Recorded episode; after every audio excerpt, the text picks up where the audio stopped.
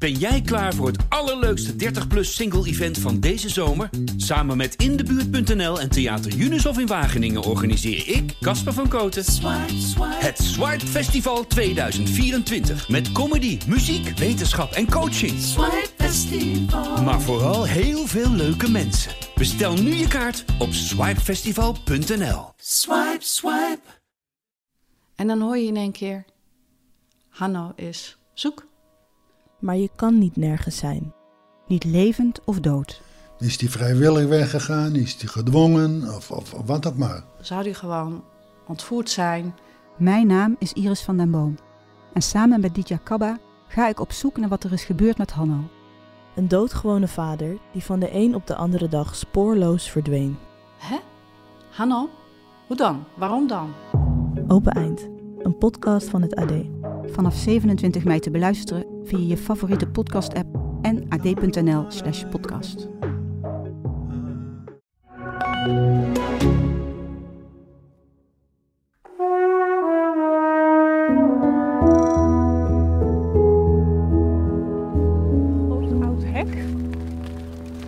Het is 1 februari 2022. De watersnoodramp is 69 jaar geleden. Waar zijn we nu, Esme? Bij de begraafplaats in Oudekerk. Ik ben met mijn collega Esme mee om verslag te doen van de herdenking op Schouwen-Duiveland. Ik hoor het Wilhelmus. Ja, dat is in de verte. Dat is bij eh, het Watersnoodmuseum. Ja? Er wordt een nationale herdenking gehouden. Ja. En hier zijn we gewoon op de begraafplaats in het dorp Oudekerk. Die meneer die daar net eh, uit zijn huis kwam Ja? om de krant bij de buren te brengen. Ja.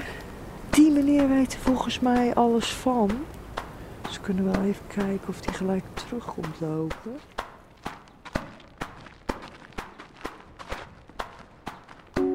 Goedemorgen. Hallo. Hillebrand, Stoffel Hillebrand. Stoffel Hillebrand. Dat is het. Hoe oud bent u? Ik? Ja? 83. 83. Oh, oh, dan moet ik terugrekenen. Dus toen was u eh, al 14, hè? Ja. Was u. Toen was ik 14 jaar. Dus u weet nog heel veel. Ja, heel veel. Ja, joh. Ja. Ja. Bij mijn moeder is... eh, ja, dat is gehalveerd. Ja. Ja, en ze heeft er nooit over gesproken, hè. Nooit, geen woord. Nee. Ja, ik ook niet trouwens. Nee? Nee. Ja, later met mijn kinderen. En toen zei ze ook van, ja, waarom, waarom heb je daar nooit iets van gezegd? Ik zei, ja, dat ging vroeger zo. Ja. Iedereen die wist het toch? Daar hoef je toch niks over te zeggen? Iedereen wist het toch? Daar hoef je toch niks over te zeggen? Hoe vaak Rolf en ik die zin nog zouden horen? Het was bij ons met een verjaardag, dan was het eigenlijk gewoon de, de, de familie. Daar daar kwam dan bij elkaar op bezoek. Er werd nooit niet over gesproken. Nooit. Daar zei mijn moeder, niet over praten. Je hebt het gezien. Dat weten we allemaal. Klaar. Je kon met je zorgen echt niet naar de buurman of buurvrouw. Want die had ook weer iets, zijn eigen verhaal van, van verliezen, et cetera. Dus het had ook weinig zin natuurlijk om, eh, om daar iedere keer over te beginnen. Hé? Nou, dan ben je klaar, hè? Ik kan het me nauwelijks voorstellen.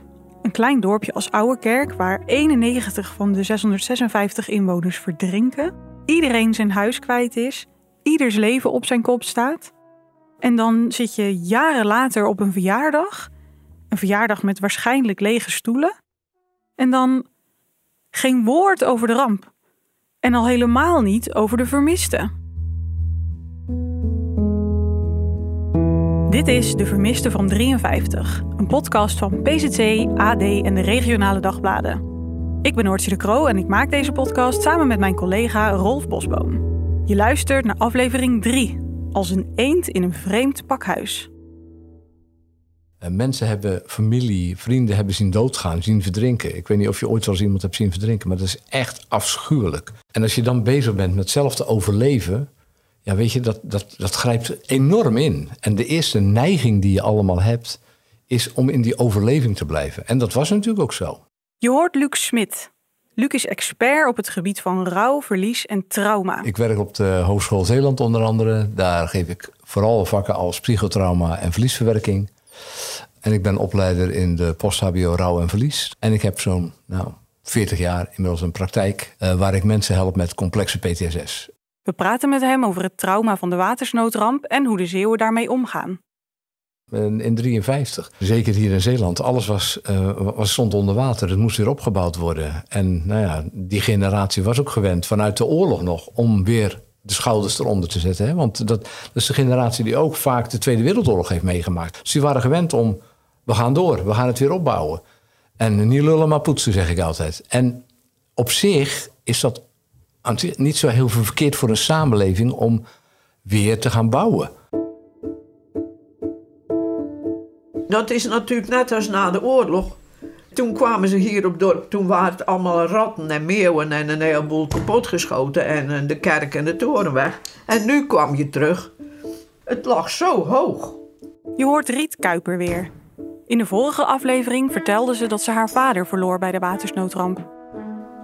Bij ons was alleen hoe krijgen we dat huis weer schoon en hoe krijgen we het droog en hoe overleven we verder met z'n vier. Ja, hoe moet het nu? Ja, je moest opruimen. Mensen die terugkeerden na de ramp kwamen terecht in een ravage. Een ravage van water, zout en modder. Overal dikke lagen modder. En het was ploeteren om de huizen en dorpen weer een beetje leefbaar te maken. Ja, en de kinderen die werden door de ramp in één klap groot. Maar om alles zo normaal mogelijk voor ze te houden, gingen ze zo snel mogelijk weer naar school.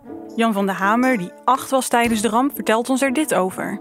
Toen zo het eh, de weg eigenlijk weer, nou ja, redelijk begaanbaar was met een busje. Werden wij een busje vervoerd naar de Ouderkerk om hier naar school te komen. Ja. En dat was best confronterend. Ja, er misten toch leerlingen. er, zaten, eh, er zaten twee, drie, vier die nooit, niet teruggekomen zijn. Ja, dat, dat is raar, want de, de een die zat eh, achter me. De twee meisjes die zaten voor me. Dat is toch raar als ze niet meer zijn. En toch, ja, dan, ja, ja, ze zijn er niet meer. Maar toch vrij snel neemt dat leven weer zijn gewone gang op. Ja. PTSS, het posttraumatisch stresssyndroom, bestond in die tijd nog niet. Of tenminste, niemand kende het. Psychische hulpverlening was er nauwelijks. Er was in heel Zeeland één psychiater. De kerk die speelde een grote rol, maar daar werd vooral benadrukt dat de ramp een straf van God was. Dus mensen die rondliepen met hun trauma konden eigenlijk nergens terecht. Ja, iedereen gaat weer verder. Ja. En je moest dankbaar zijn dat je nog leefde, hè? Want dat is natuurlijk ook van mensen die, die, had ook het gevoel dat ze helemaal niet meer gelukkig mochten zijn. Want de, hele familie of de helft van de familie is vermist of, of, of verdronken. Of, en kan jij dan nog een gelukkig leven gaan leiden? Nee, maar weet je, iedereen gaat gewoon door. Dus je voelt je echt als een, een, een, een, eend in een vreemd pakhuis. Dat je denkt van, ik, ik gewoon niet meer. Ik, ik, ik kan hier niet meer leven. Dus ja, dan blok je het. Dan ga je het er niet meer over hebben. Iemand die dit precies zo ervaren moet hebben, is Stoffel Hillebrand. Je hoorde hem net aan het begin van de aflevering op de begraafplaats van Ouwekerk. Stoffel is nu 83, maar vroeger was hij, net als Jan, altijd heel actief in het verenigingsleven van Ouwekerk en dus ook betrokken bij alles wat met de ramp te maken had. We zoeken Stoffel op in zijn seniorenwoning recht tegenover de begraafplaats met het watersnoodmonument. Vlakbij Riet. Lijkt me ook best confronterend af en toe. Hallo. Goedemorgen. Goedemorgen. Goedemorgen. Stof Hillebrand. Dank u wel. Hallo. Hallo. Stof Hillebrand. Stoffel maakte de ramp mee als 14-jarige jongen. Zijn familie wordt aan beide kanten zwaar getroffen. Elf familieleden weg aan vaders kant en aan zijn moeders kant is de familie gehalveerd. Nou, ga zitten. Ja. Waar je, waar je wil, hè? Um, ja, eens even kijken hoor. Ik weet het nou wel met de ramp. Ja. Maar ik, vind, ik ben een grote voorstander ervan dat, uh, dat het niet verloren gaat. Mm.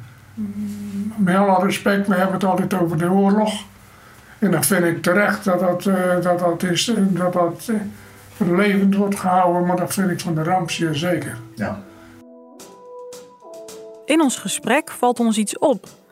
Want Stoffel keert steeds terug naar dezelfde herinnering. Ja, dan hebben we delen gevonden. En dan moest zij, dan moest zij kijken of dat, uh, of dat uh, inderdaad uh, herkenbare mensen of delen waren. Omdat zijn vader druk bezig was met de wederopbouw van Oude Kerk, moest hij met zijn moeder mee als er een lichaam werd gevonden dat mogelijk van een familielid was. Ik heb haar gezien met de armen en, en delen van, van lichaam. Ik moest altijd met mijn moeder mee.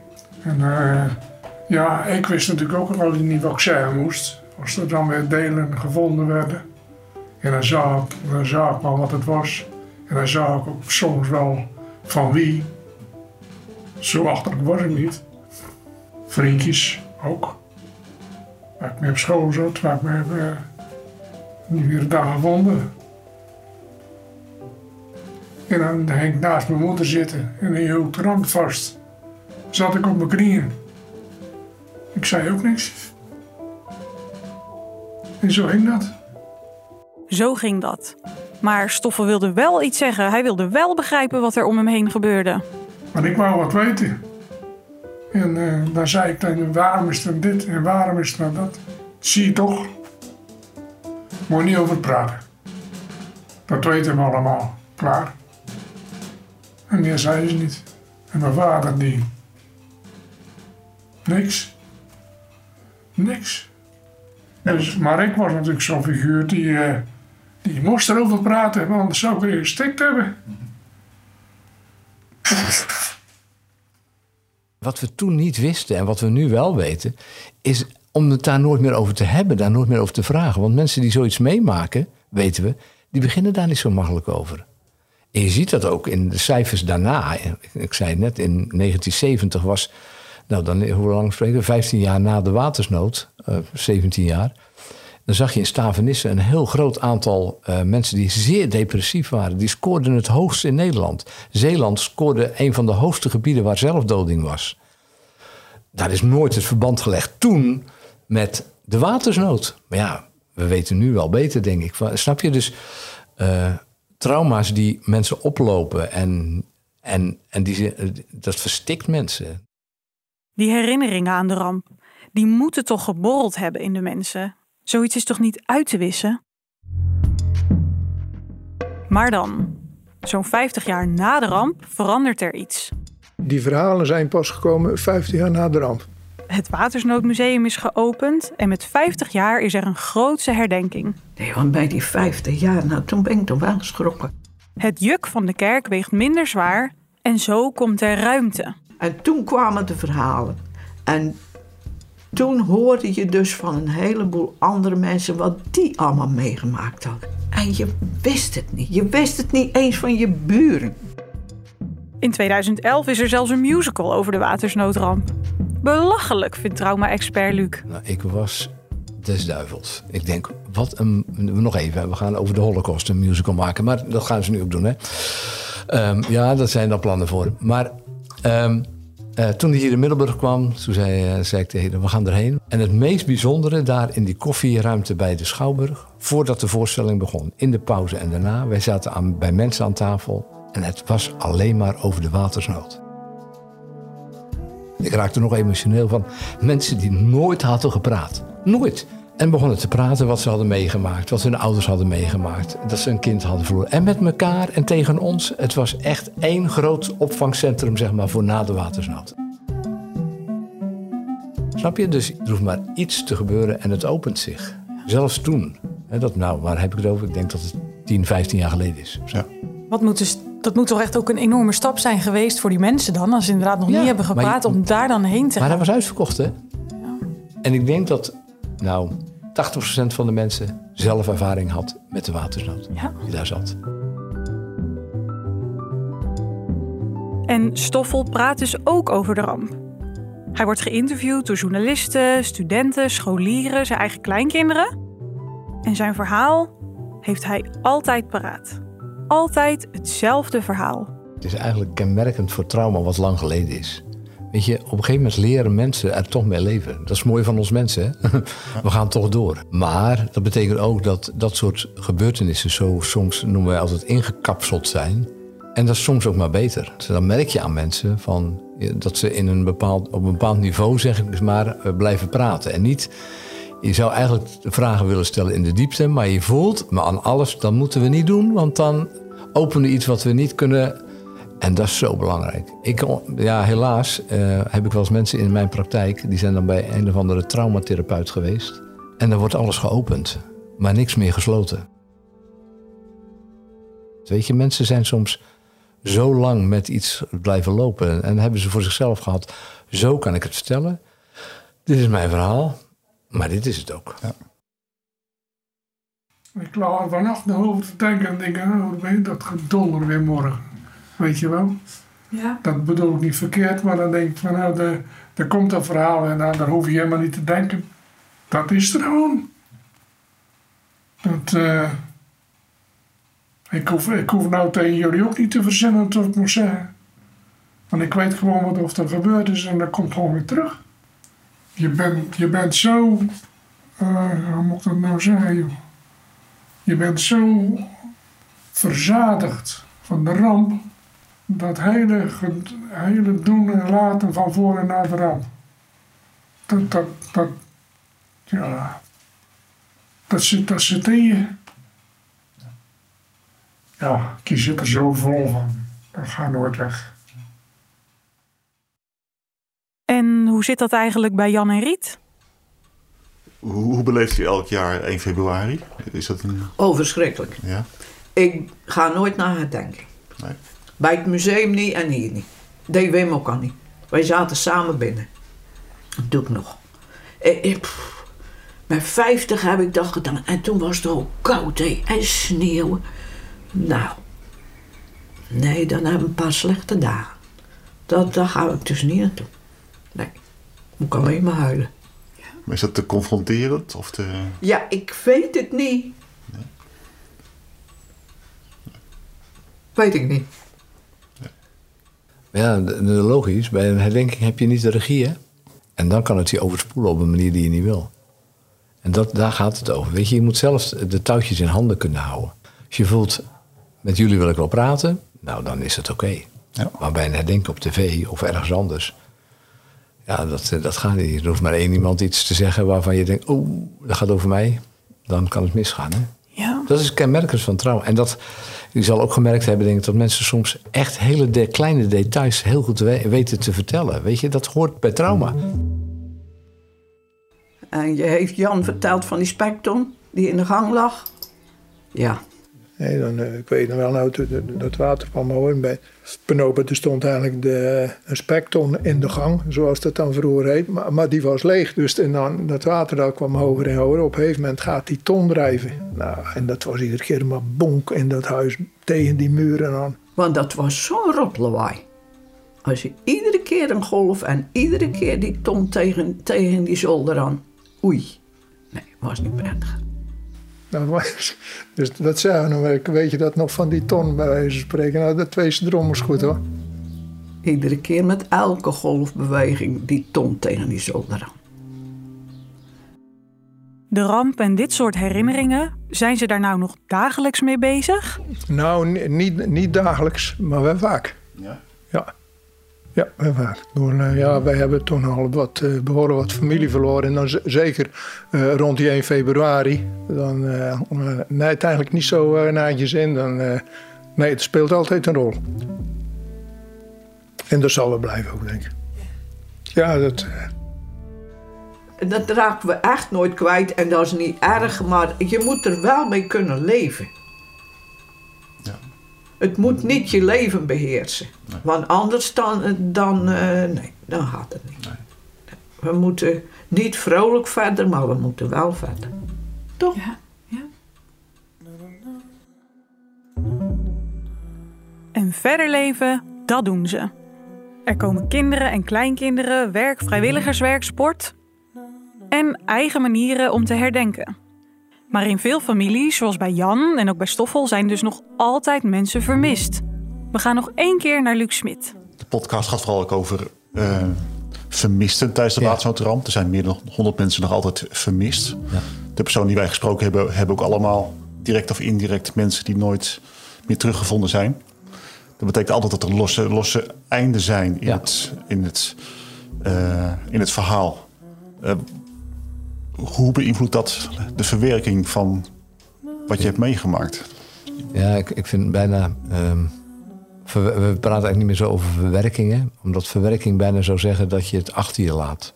dus um, je integreert het. Je integreert de gebeurtenis eigenlijk in je leven, in, je, in wie je bent, wie je wordt. En um, eigenlijk dus geen afscheid kunnen nemen, uh, betekent bijna ook dat je bijna niet kan gaan rouwen. Dat je eigenlijk uh, bijna ook geen verdriet meer kan hebben over dat iemand er niet meer is. Want het zou nog maar zomaar kunnen zijn dat. En verstandelijk gezien weten mensen echt wel, die komt nooit meer terug.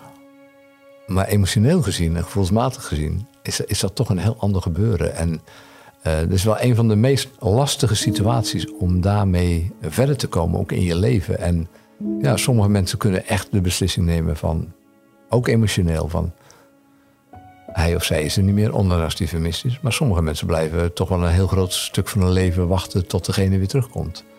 Ik ken een heleboel verhalen van mensen die uh, ook vermist zijn, ook vanuit de Tweede Wereldoorlog natuurlijk. Uh, of afgevoerd zijn in de kampen, maar nooit een bericht hebben gekregen dat ze uh, vermoord zijn. Die nog steeds op hun moeder wachten. Of wachten, want die mensen zijn er nu bijna niet meer, maar die nog wel weten wat voor jurk hun moeder aan had. En heel lang in de stad liepen als ze een jurk zagen. Nou, weet je, het is gewoon een hele afschuwelijk iets. Dat, dat je zo op deze manier hele dierbare mensen on, uh, verliest zonder dat je weet waar ze zijn, waar, waar, ze gebleven zijn. Dat is echt bizar.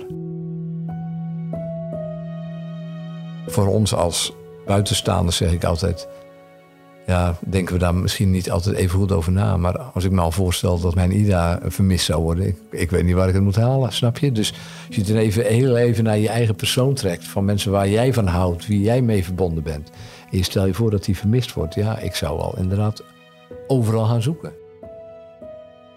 En zoals je weet wordt er na de ramp ook volop gezocht. Nog maandenlang duiken er lichamen op. Maar op een gegeven moment stopt dat. Vermist is vermist. Tot 2013. Op Schouwen-Duiveland in Zeeland worden vanaf volgende week 32 onbekende slachtoffers opgegraven van de watersnoodramp. En met DNA-technologie zou duidelijk kunnen worden wie dat zijn. Maar dat onderzoek ligt gevoelig in Zeeland. En toen zei die man: Burgemeester, die nacht zal ik nooit vergeten. Want ik heb mijn vader en mijn moeder die nacht verloren.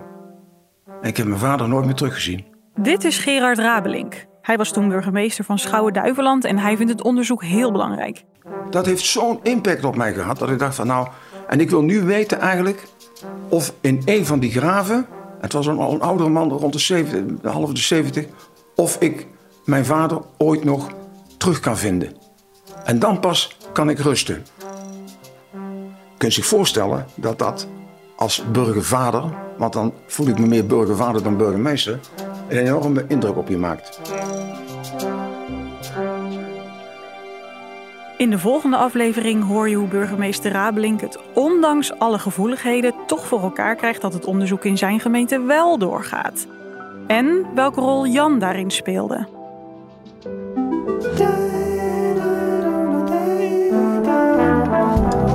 Dit was de derde aflevering van De Vermiste van 53. Een podcast van PZC, AD en de regionale dagbladen. Ik ben Noortje de Kroo en ik maak deze podcast samen met mijn collega Rolf Bosboom. René van Heteren schrijft de scripts en monteert.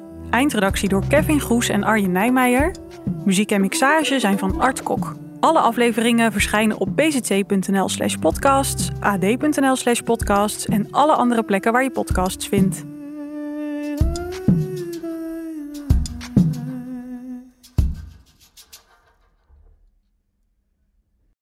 Als klein kind al weet je het heel zeker. Jij wil later boer worden. En dat lukt nog ook. Je leeft je eigen droom. Totdat een hele serie branden die droom vernietigt. Honderden runderen sterven, van jouw gedroomde bedrijf blijft helemaal niks over. En tot overmaat van ramp denken steeds meer mensen dat jij de branden hebt gesticht. Zelfs de politie gaat uit van jou als enige mogelijke brandstichter. Was je zelf echt betrokken bij het vuur? Of draait alles om iemand die dicht bij je staat? Dicht op het vuur is vanaf 24 maart te beluisteren via ad.nl en je favoriete podcast-app. Ben jij klaar voor het allerleukste 30-plus single-event van deze zomer? Samen met Indebuurt.nl en Theater Unisof in Wageningen organiseer ik, Casper van Koten, het Swipe Festival 2024. Met comedy, muziek, wetenschap en coaching. Maar vooral heel veel leuke mensen. Bestel nu je kaart op swipefestival.nl. Swipe, swipe.